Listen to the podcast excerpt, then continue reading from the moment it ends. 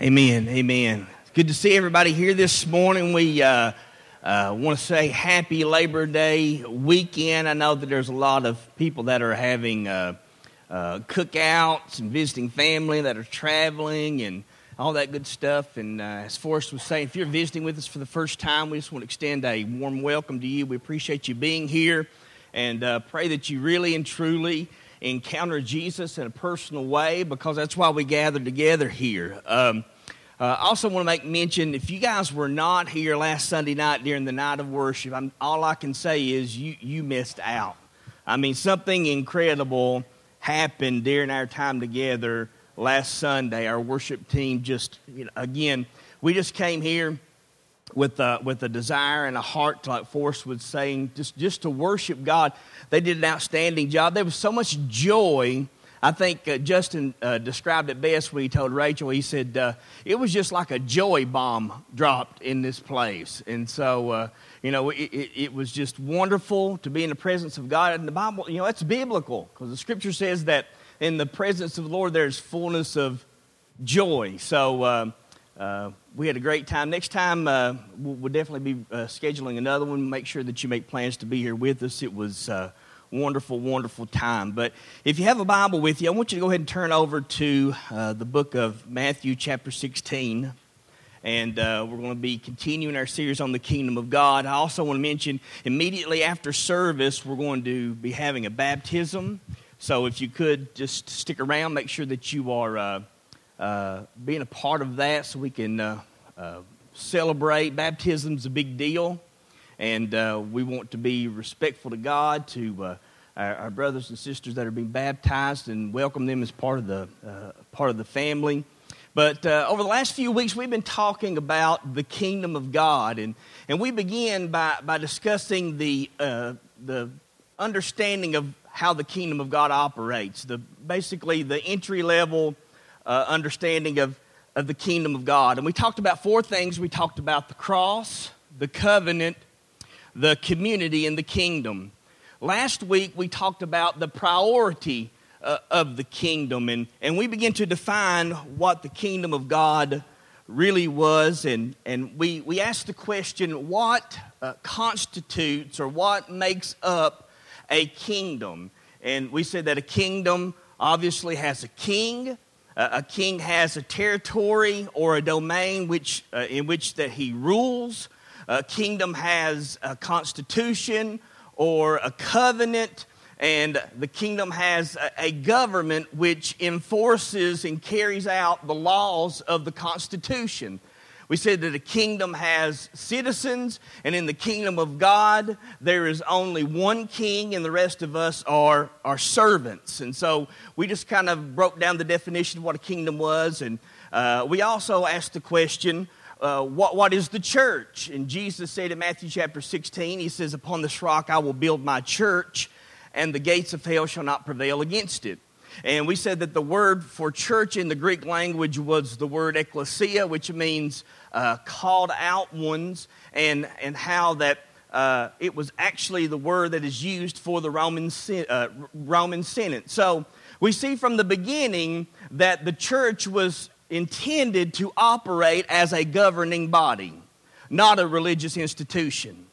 Uh, uh some reason, uh, human nature, uh, man's flesh can turn uh, something that God intended to be incredible, beautiful, and powerful into something that is dead and dried up and a bunch of uh, religious rituals and things that, that, that, that are void of life. And so, you know, the, the church has a role in the kingdom. The church is not the kingdom. The kingdom is much larger than the church. The, the, the kingdom is larger than uh, uh, mo- uh, multiple churches coming together.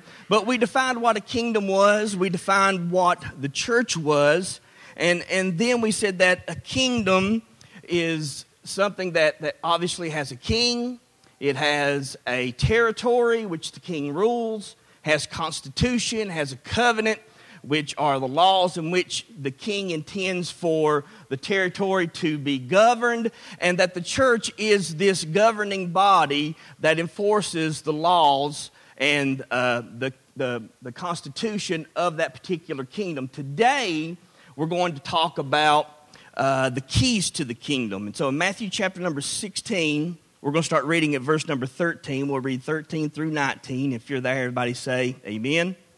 It says, When Jesus came into the region of Caesarea Philippi, he asked his disciples, saying, Who do men say that I, the Son of Man, am? So they said, Some say John the Baptist, some Elijah, others Jeremiah or one of the prophets. You know, it, it, it never ceases to amaze me that, that men, when you read through the Gospels, men could never figure out who Jesus was, but the demons got it right every time. You know, the demons knew exactly who Jesus was. Men, for some reason or other, was confused and couldn't figure out who, who he was. And so they're saying that he was Jeremiah, Elijah, or, or one of the prophets. And then uh, Jesus specifically asks Peter the question in verse 15. He said to them, But who do you say that I am? And Simon Peter answered and said, You are the Christ, the Son of the living God. Jesus answered and said to him, Blessed are you, Simon Bar Jonah, for flesh and blood has not revealed this to you, but my Father who is in heaven. And I also say unto you that you are Peter, and upon this rock I will build my church, and the gates of hell shall not prevail against it. Verse 19. And I will give you the keys of the kingdom of heaven, and whatever you bind on earth will be bound in heaven, whatever you loose on earth shall be loosed in heaven. Let's pray together, would you? Father, we thank you for the privilege of gathering together in your house. I thank you for my brothers and sisters and those that are here to worship you. I pray that you would take your word today and cause it to explode in our spirits and in our minds. I pray that you give us revelation knowledge in our heart concerning your kingdom and the role that you would have us to play in it. Help us to grow up into a place of, of maturity where we assume our responsibilities and, and not just look for the benefits and the privileges. Lord, we believe that you are building your kingdom, that this church and churches all across this nation and around the world are a part of that kingdom. And we want to say in agreement with Jesus, let your kingdom come and your will be done. Now bless our time together. In Jesus' name, amen. Amen. Now, we, we said that a kingdom is made up of, of citizens, and, and being a citizen in the kingdom of God uh, comes with uh, a lot of tremendous uh, privileges and, and uh, uh, uh, special things that the scriptures teach us that are made available, rights that are included in this particular citizenship, but it also includes responsibilities. Now, God intends for every citizen that is a part of His kingdom to experience the, bull, the full benefit of these privileges and these responsibilities. And, and God wants us to experience something that's far greater than we've experienced up to this point. Not, not just, not just uh, privileges, not, not just the benefits, but, but all of us have a responsibility. I was sitting here uh, worshiping the Lord. And I think about oftentimes the, the kind of attitude and the expectation that we bring with us when we come into the house of God. You know, most of us, and I won't say, I'm not trying to, to point out a group and, and, and point out a, a, a, and not point out a, another group, but, but most of us, we kind of come to church with the attitude that we are going to come and wait and see if something happens. In other words, we come with a passive attitude. You know, if something happens that ends up being very good, then that's wonderful. We, we get to experience something that's good. If we come and nothing happens, then you know what? Uh, we at least fulfilled our obligation to God because we've come and we've come to church once a week and we've clocked in and we did our nine to five. But what I want you to understand uh, if you were born again, you are a citizen of the kingdom of God. And every citizen has the responsibility to come and to do his or her part to engage God in worship to create an atmosphere where God can show up in the midst of his community. I want you to know something. Every person here, each of you that are genuinely, you're born again, you have a responsibility to come with the mental attitude, with the spiritual disposition, with the attitude of expectancy to create an atmosphere for God to move. God doesn't just show up, God shows up where God is invited.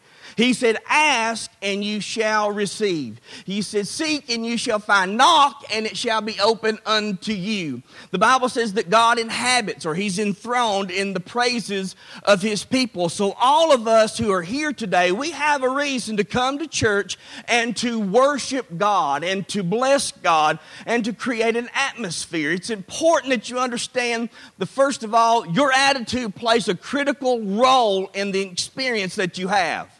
You see, the attitude you have determines the atmosphere you create. The attitude you have determines the atmosphere that you create.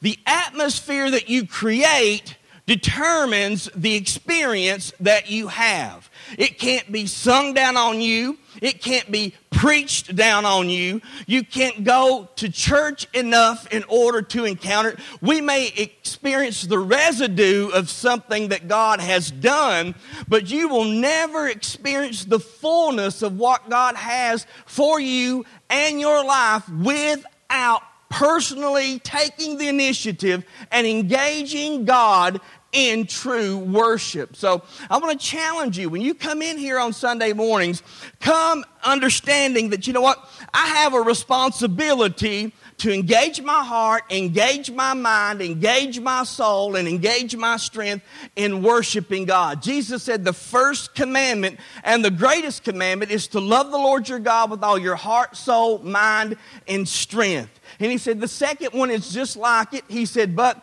he said, you shall love your neighbor as you love yourself. Listen, our lives should be lived in the overflow of our love for God. And if we do not uh, uh, create an atmosphere where we are being filled with God on a continual basis, we will stop loving people out of the overflow of our love for God and we'll start trying to love people with our, in our own strength. And our love is too weak our love is too pathetic. Our, our, our, love is, is too passive to really be able to love well. So we have responsibilities as part of the kingdom of God. Now, as a believer, uh, we have been given, the scripture says, a bunch of keys. Now, I want you to throw up the first slide for me here, and I want you to notice what, what Jesus says here.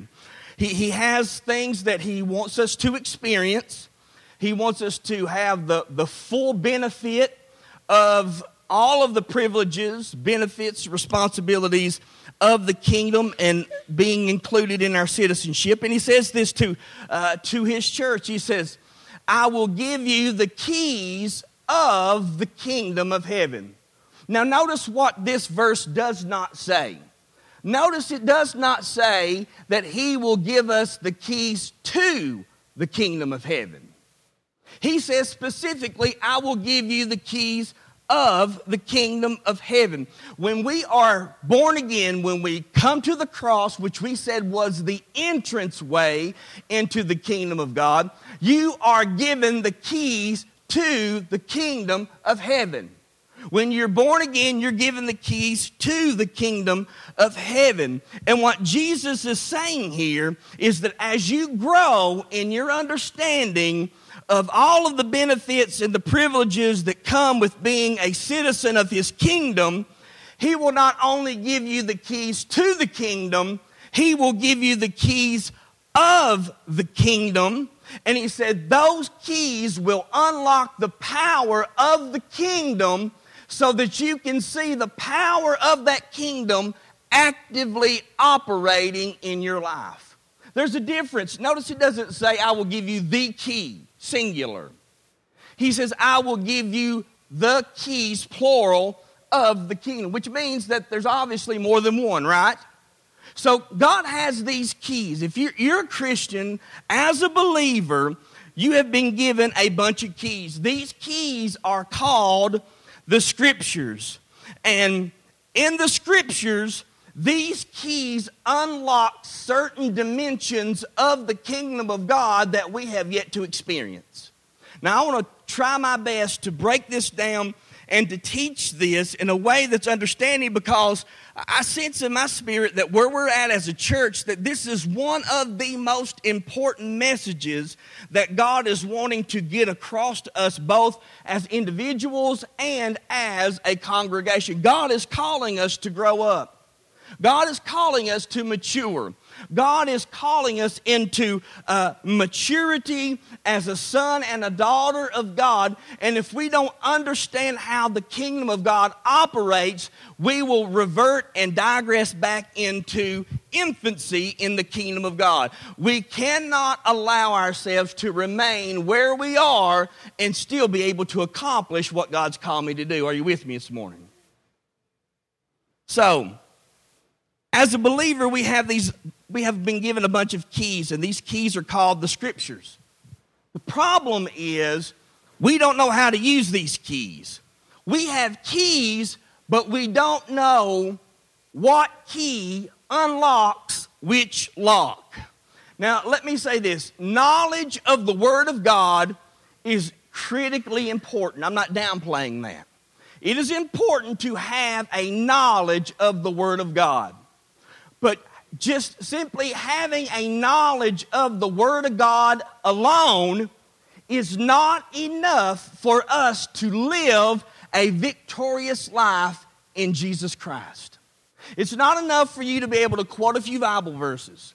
It's not enough for you to just simply read your Bible on a regular basis. It's not enough for you to have familiarity with the scriptures or even know the scriptures because the scriptures teach us that the Pharisees had knowledge of the Word of God, but they lacked knowledge of the God of the Word. There's a difference. So you can know the book of the Lord and not necessarily know the Lord of the book. So it's not enough for us to have knowledge of the Word of God but we have to know what to do and how to apply the Word of God in order for us to experience and live a victorious life. Now, listen to this life in the kingdom of God is really just simply a matter of us returning back to the governing authority of God in the earth and then learning how to live and function in that authority. Now, I, don't want this to be confusing to you. I, I want you to grasp this. But, but, but living in the kingdom of God, being a kingdom citizen, walking in the full potential of who you are as a child of God, as a disciple of Jesus, as a follower of Jesus, requires us to return back every single area of our life and bring it up underneath the authority of the king. Are, are, you with me? The problem is, it's hard to understand kingdom authority with a democratic mindset. Too many people think that their opinion matters when it comes to the Word of God. But your opinion is absolutely irrelevant. And if you don't know that your opinion is irrelevant, then you ought to get married. After I got married, I realized that my opinion was irrelevant. I only had half an opinion. That half an opinion didn't even matter. But you can't say no, Lord, and mean it at the same time. If He's the Lord, you don't get to pick and choose what scriptures you obey and what scriptures you choose not to obey. The scripture says, He that knows to do good and to not do it, to him it is what? Got quiet really, really quick. So, so living in the kingdom of God is returning back to the governing authority of God and then learning how to live and function in that authority. And part of understanding how the kingdom of God operates is understanding how to use the keys to the kingdom of God in heaven, okay? So that, that's just a brief introduction. Now, I'm going to give you four things really quickly about the purpose of keys. What are the purpose of keys? I could have very easily had about 18 points in this message. But because I'm merciful, I broke it down to four. I thought I'd get a shout on that one right there, but I could have up here with like Ashi and said, you know what? I got 16 points. I'm just on point four. But I want to give you four purposes of the keys of the kingdom. And the first one is this keys represent authority. Okay? Keys represent authority. Jesus said in Matthew 16, verse 19, He says, I will give you the keys to the kingdom. Now, what He's saying is this I am giving you, as a citizen of the kingdom, authority. Now, uh, the word for authority in the Greek language is the word exousia. Say this with me exousia. Hold your hand up like you're intelligent go, exousia. See, I mean, don't you feel more spiritual just by just holding your hand up? But actually, what, what the word exousia means is listen to this it's the right to rule or govern. Exousia means the right to rule or govern. And the authority that is being given to you and to I as a kingdom citizen is a delegated authority that allows us to speak and act on behalf of the king. That's good right there. I want you to understand God's intended purpose for you. You are an extension of God. The Bible says you've been made kings and priests unto God. Jesus is King of kings, but because you are now part of his inheritance, you now, as a son of God, become a king, and you, as a daughter of God, become a queen. And God says, You know what? I have delegated authority to you here on earth because you are now my body, an extension of my body. And I, I've given you authority, delegated authority, so that you are able to speak and act on my behalf. And keys represent authority. Now, let me say this every believer, if you are a believer, every believer has authority. If I don't, the weakest Christian among us still has authority in the name of Jesus. The problem is, is we don't know how to walk in that authority. We don't know how to operate in that authority because we have a poor self image or, or because we, we, we look down upon ourselves, because we lack confidence, because we don't know the Bible as good as we should, or we don't have the kind of prayer life that we feel like people that walk and operate in authority have, we kind of basically forfeit our authority. But, but this is a delegated authority that is irrevocable by God. The Bible says that there is something that God transfers into our life as believers that cannot be revoked, that are irrevocable. He said the gifts and the callings of God are what? Irrevocable. This authority is irrevocable, just like when Jesus delegated or God delegated authority to Adam and Eve in the garden. He so completely and wholeheartedly delegated authority to Adam and Eve to take dominion over the earth that they were able to forfeit that dominion and authority over to the devil. Are you getting this? This is extremely important, extremely, extremely foundational for understanding the keys to the kingdom. But the keys represent authority. Authority means the right to rule or govern. Every believer has authority. Now, let me explain uh, the importance of understanding this. When it comes to authority, you have to realize that authority is not something you earn. Authority is not something that you deserve. Authority is something that is automatically transferred into your life as a result of coming out of the kingdom of darkness and into the kingdom of light. Jesus lives in you. That's what John, when he wrote, he said, Greater is he that is in you than he that's in the world. It's important. He, he, he's called us to operate as kings and priests unto God, walking under the governing authority of God, bringing heaven to earth. Are you with me? That's why the scripture says that the kingdom of God is located where? We're not waiting for the kingdom of God to come The kingdom of God is waiting for us to come under the governing authority of the king, and then he will manifest his kingdom in and through his church. So much so, the scripture says that the gates of hell will not prevail against it. There is an unstoppable authority placed upon every believer that is not something that we try to earn or deserve, but something that is transferred through our relationship with Jesus, and it is strictly based on who Jesus is in us and then who we are in Jesus. It's, it's, a, it's, a, it's an issue of identity. We have to learn to identify with not what we do, but who we are. We are perfect people, imperfect people. We have flaws. We have weaknesses. We commit sin. We have a fallen nature. But that fallen nature has to be crucified. Our minds have to be renewed. Demons have to be cast out. Strongholds have to be pulled down. We have to wrestle uh, uh against principalities and powers because there is an opposing kingdom, Jesus said, that if you don't take the authority given to you, you can forfeit that authority, but when you learn to operate and walk in that authority, the gates of hell will not be able to prevail against you.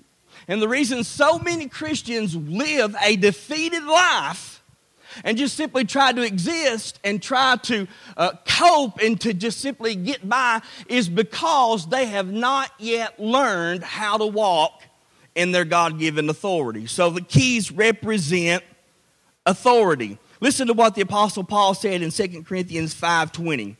He says, "Now then, we are made ambassadors for Christ." Now, what's an ambassador? An ambassador is someone who speaks on behalf of the head of state. I'm going to let that marinate for a second. Who is an ambassador? Me?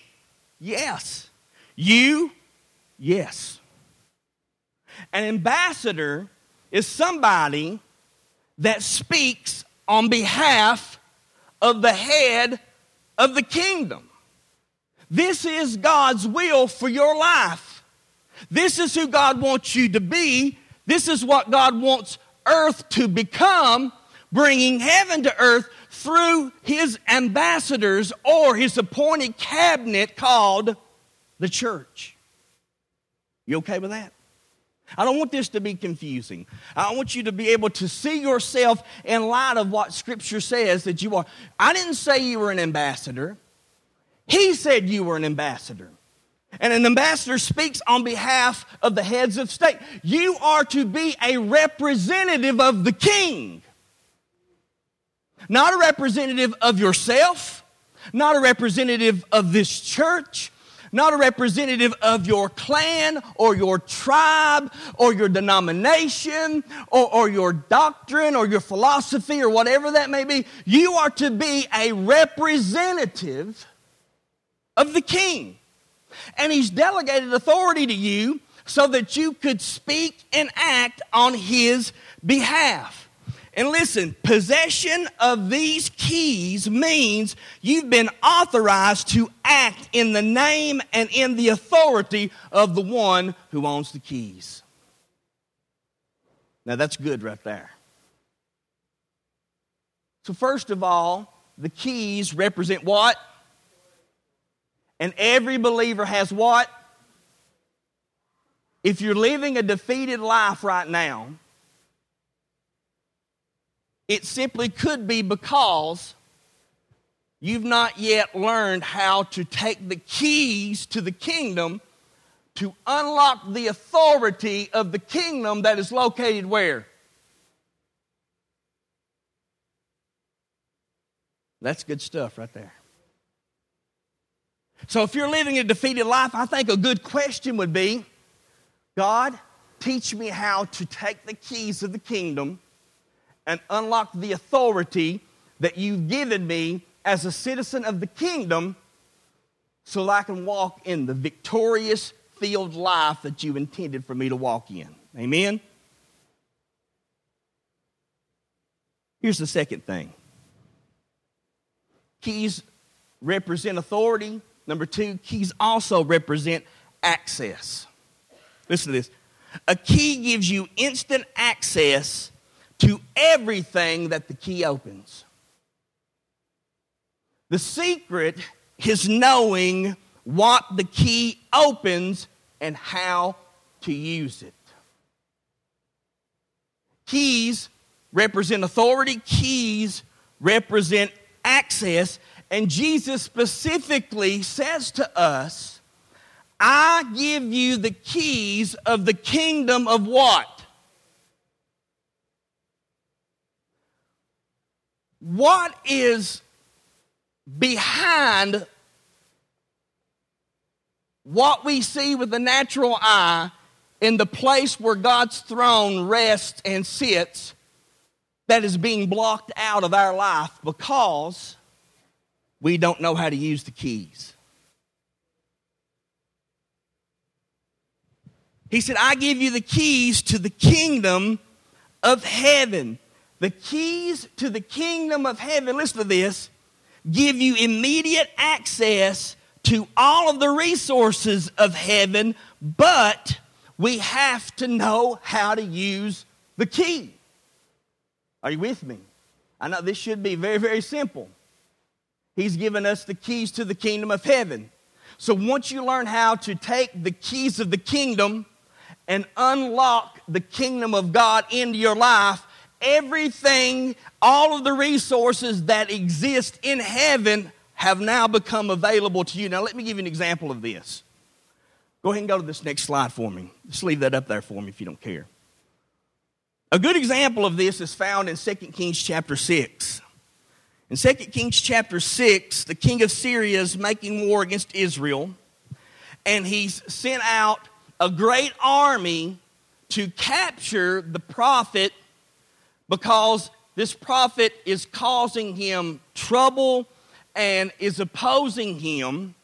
And at this particular point in, in 2 Kings chapter 6, the army, this huge army, is camped around the city, and all of a sudden, Elisha's servant wakes up, opens up the window, looks outside, and all of a sudden he says to himself, Uh oh, we're surrounded. This is not going to be good. It's not going to turn out well for us. And the Bible says that he was terrified. Now, look what he says to Elisha. He says, Alas, master, what shall we do? So Elisha answered, Do not fear, for those who are with us are more than those who are with them. Now, can you imagine what's going through his servant's mind at this point? He's thinking to himself, Elisha has lost his mind. But the problem is this the servant is looking at what he can see, the prophet is looking what he can't see. And he says, Those that are for us are more or greater than those who are against us. Now, look what Elisha does he takes the key and he opens up the kingdom of heaven and he says, Lord, I pray that his eyes are open that he may see. Then the Lord opened up his eyes, or the eyes of the young man, and what did he do? Do you realize that, that you've got keys that unlock heaven, and then everything that is backing heaven is now able to back you. But the scripture says this you have not because you ask not.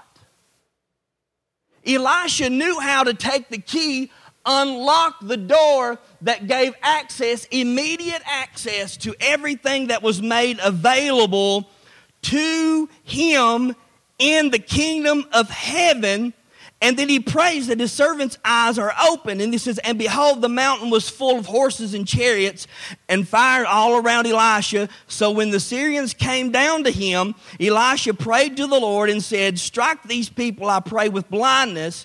And he struck them with blindness according to the word of Elisha. Listen, when you understand and know how to use the keys to the kingdom of heaven, you are able to remain calm in times of crisis. The problem is when we don't, number one, know how to walk in our God given authority, we become very, very afraid. And number two, when we don't understand that these keys unlock the access to heaven and every all of its resources, then we think that it's us against them. But when you know how to take the key, which is the scriptures, you understand that even though this army, they are in the midst of a crisis, and this great army is surrounding Elisha and his servant, he understands that he can take the key of the scriptures and says, No weapon formed against me shall prosper.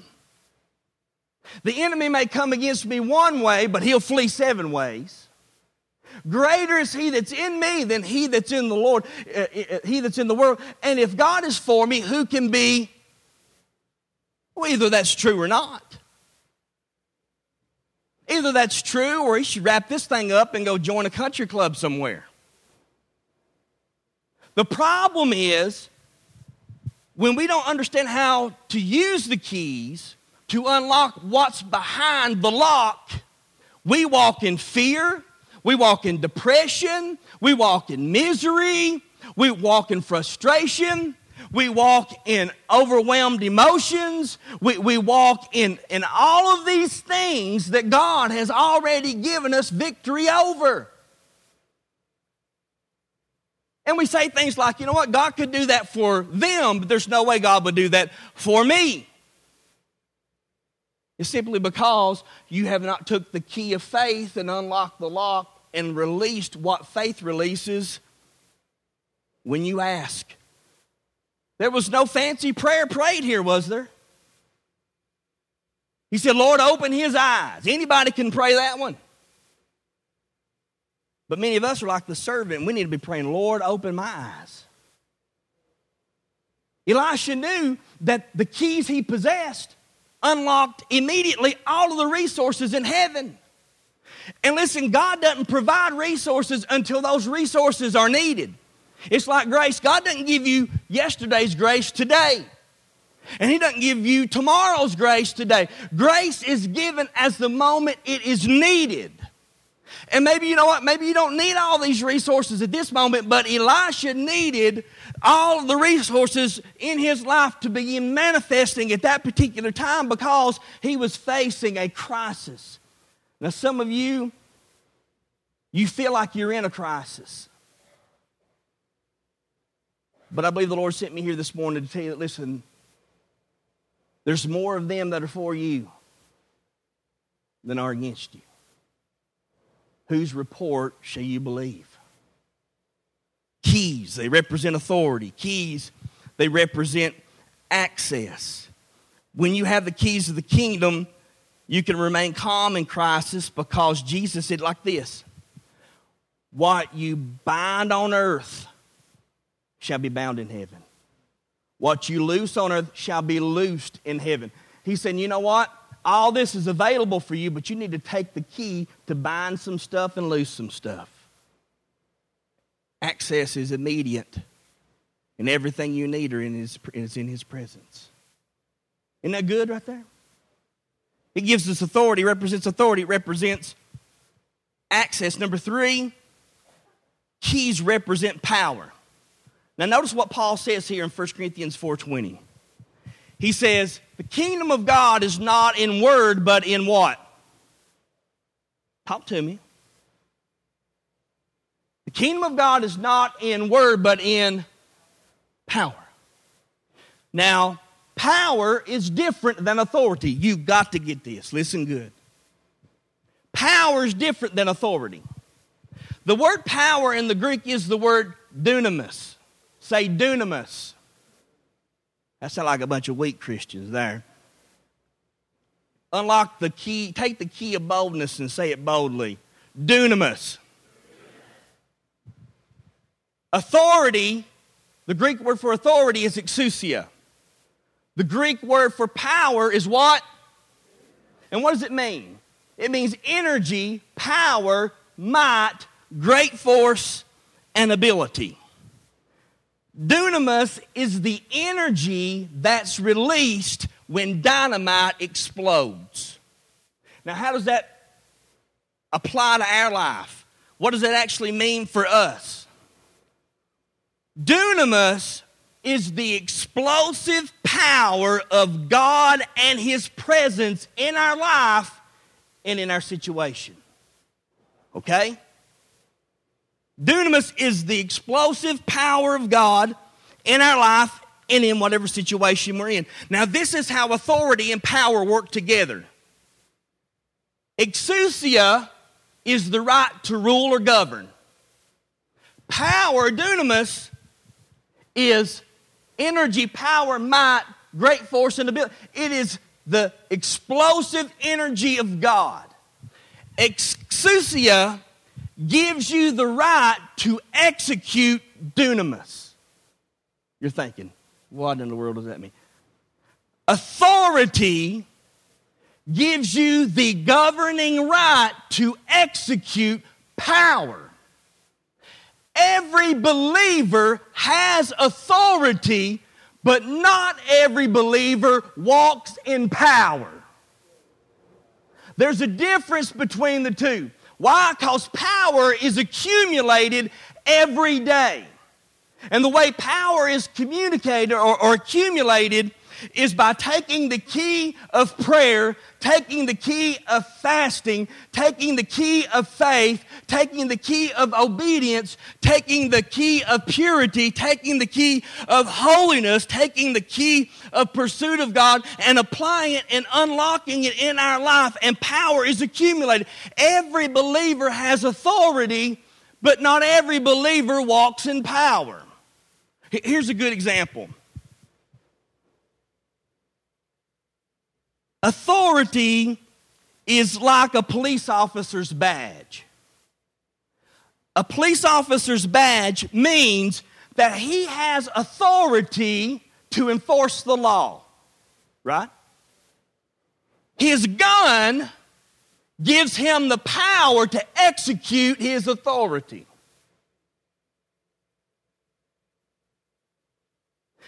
The badge gives him authority to enforce the law. If when he enforces the law, the criminal doesn't want to cooperate, he has a gun to enforce his authority and execute his power because the badge says he has been authorized to use it.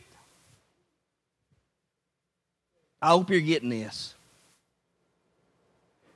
Living in the kingdom of God is understanding your authority and knowing how to walk in power because the devil knows you have authority. What he wants to see is are you walking in power?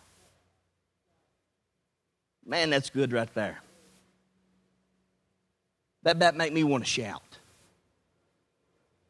But this is what Jesus is saying. He's saying, I have given you the keys of the kingdom. And so he's saying, you know what? Not only do I give you authority that gives you the right to execute power, if you'll walk with me and take these keys of faith, of purity, of prayer, and fasting. And Jesus said when the, when the disciples were trying to cast out the devil uh, out, out of this young boy, he said, You know what? This kind only comes out through prayer and key. Problem is, we don't like to pay the price to learn how to use the key.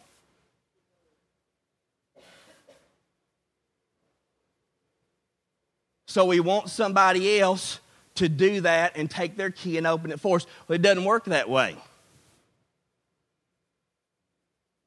God wants you, because He's called you to be in the kingdom for such a time as this. He wants you to operate it. Matthew 28 18 says, Jesus came and spoke to them, saying, All authority or exousia has been given to me in heaven and earth. Go.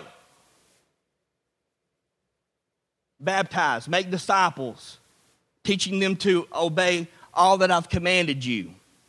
And lo, I'm with you always, even to the ends of the earth.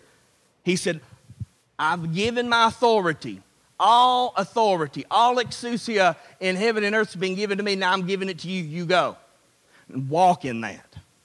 Then it says here in Acts chapter 4, verse 33 with great power or dunamis, the apostles gave witness to the resurrection of the Lord Jesus, and great grace was upon them all. Jesus said, Behold, I give you exousia or authority to trample on serpents and scorpions and over all dunamis of the enemy, and nothing by any means shall harm you. We're talking about living a victorious life.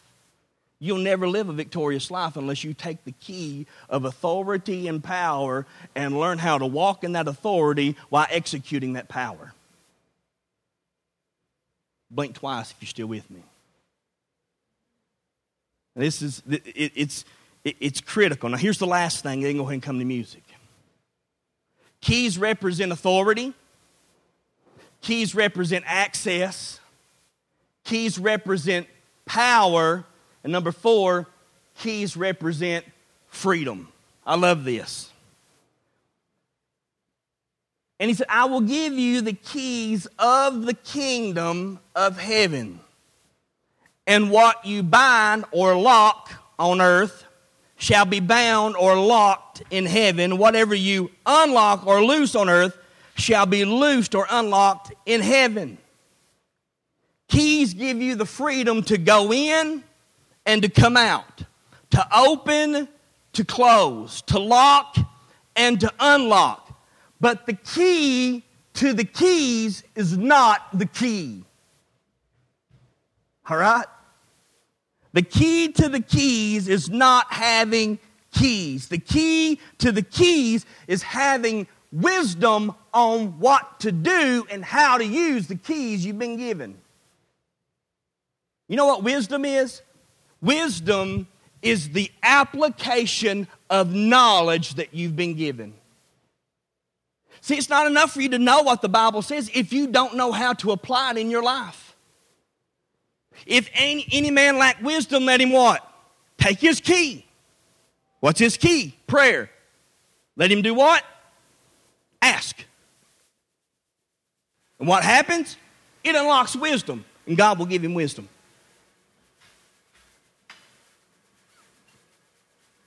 So God wants us to understand that we are either going in or coming out, opening or closing, locking or unlocking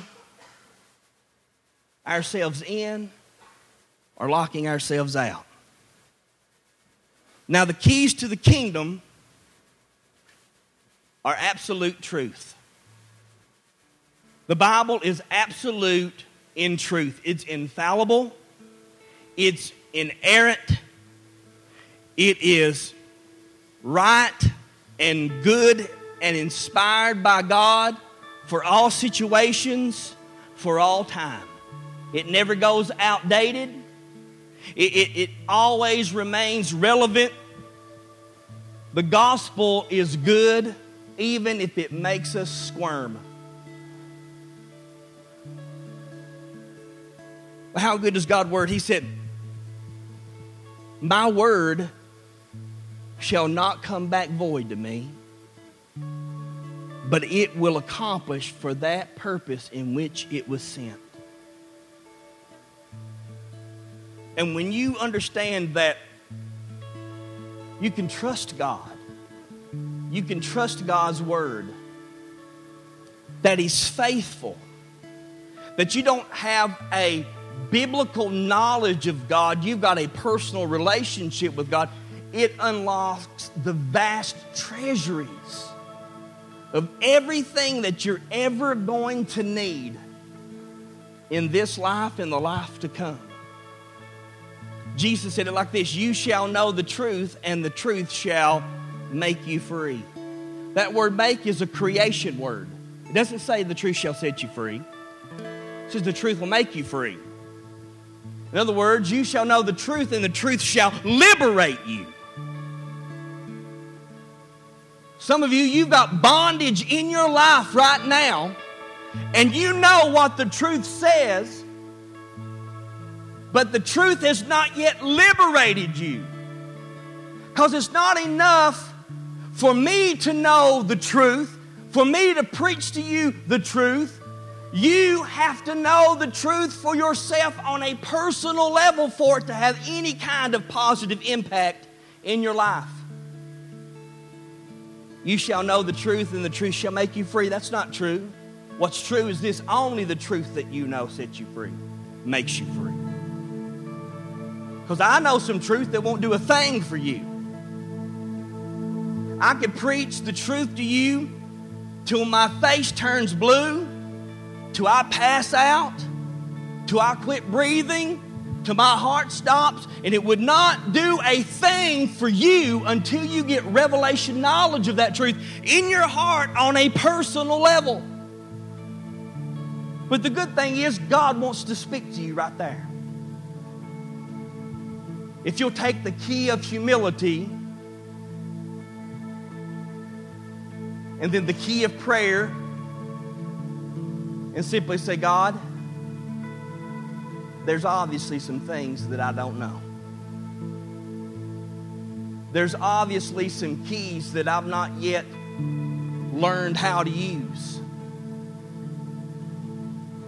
And there's obviously some truth that I've not yet understood because if I had understood it, I wouldn't be in the condition my life is in right now because your truth liberates. Your truth delivers. Your truth sets free. Your tr- truth brings joy. Your truth brings peace. Your truth brings contentment. Your truth be- brings victory. Obviously, it's just lip service to me right now, but I want it to go from just being lip service to living reality in my life. Stand with me.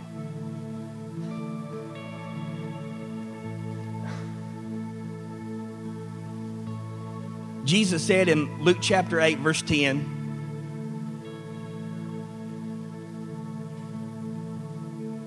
I have given you the knowledge of the secrets of the kingdom of God.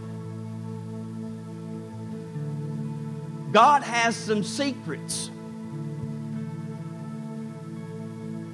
A lot of times, we miss out on the secrets because it's kind of like trying to finish and complete a crossword puzzle. You ever done crossword puzzles? And it gives you all these words and things that you're supposed to circle. And you just search through all of those letters and, and, and you're trying to find the word hope. And you can't find it, you can't find it, you can't find it, and you go like, I can't, I can't find it. Then you turn around, then you look at it, and go, oh, right there it is. It's right in front of my face. There's so many things that God has that are right in front of your face that you can't see because you need to really take a closer look. All the, all the stuff you're searching for is right there. Everything that you need, it's right there. Whatever situation you're in this morning, it's right there. You know what's there? The word exousia is right there. You just have to search for it. Access, immediate access, it's right there. You just, it's right in front of your face. Dunamis is right there. Just have to search for it. If we sought God like we did, seeking, making money, what powerful Christians we would be. If I told you that there was a million dollars within the walls of this building here, and whoever found it first could keep it all, what would you do? Would you go?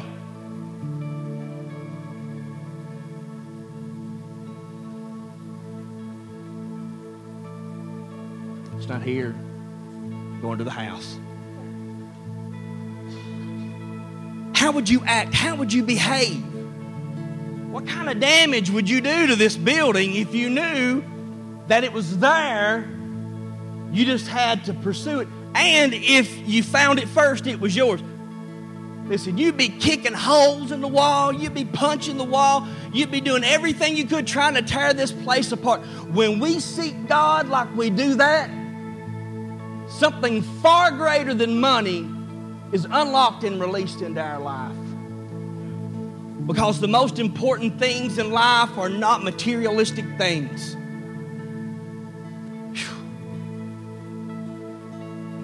And they're right there. You know what makes a treasure a treasure? A treasure is a treasure because it's rare and it's hard to find. And a treasure is never found on the surface. Treasure is something that's hidden beneath. And I feel with all of my heart God saying, listen, there's so much I have yet that are still available for you, but you've just been looking on the surface. You've become satisfied, you've become comfortable, you, you have become complacent, and you've said, you know what, I'm just happy knowing that I'm going to heaven, and you're missing out on the real treasure of knowing Jesus. So you hear this morning, are you walking in the authority that the King's given you? Are you in a place where you need access to the King's resources?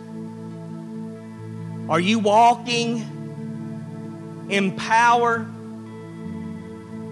Or are you living in defeat? Do you need freedom, deliverance, liberation? Do you need these things? All of that's available here and now for you. You know that? You don't have to walk out of here the same way you walked in. You don't have to become just a, a religious robot where you just come and go. Listen, there, it's available. It's, it's not something that you earn or something that we deserve. He said, I give you the keys of the kingdom. They're there for you, for, for the taking, for the asking. How many would say, you know what? I need to, I need to know what these keys are and I need to know how to use them. But if you just so happen to be here and you say, Don, I don't even know what key I need. I don't know what the keys are. I don't know what key I need. There's one key that every one of us know how to use, but rarely do we use it in the way we're supposed to and that is the key of praise. Did you know that the key of praise unlocks the gates of heaven and grants you access to the king? How do I know that's true? Because the key says in Psalms 100, verse 4, we enter his gates with thanksgiving and into his courts with. You got that one. Question is, will you use it? All across this building, let's close our eyes and lift our hands and take the key of praise and just begin to thank God. Well, what, what I need to thank God for? Will you thank God for what He's done? I thank you, Jesus, for dying on the cross for my sins. I thank you, Lord, for forgiveness. I thank you, Lord, that my name is written down in the Lamb's book of life. I thank you, Lord, that you rescued me from the pit. I thank you, Lord, that, that you've provided for me and my family.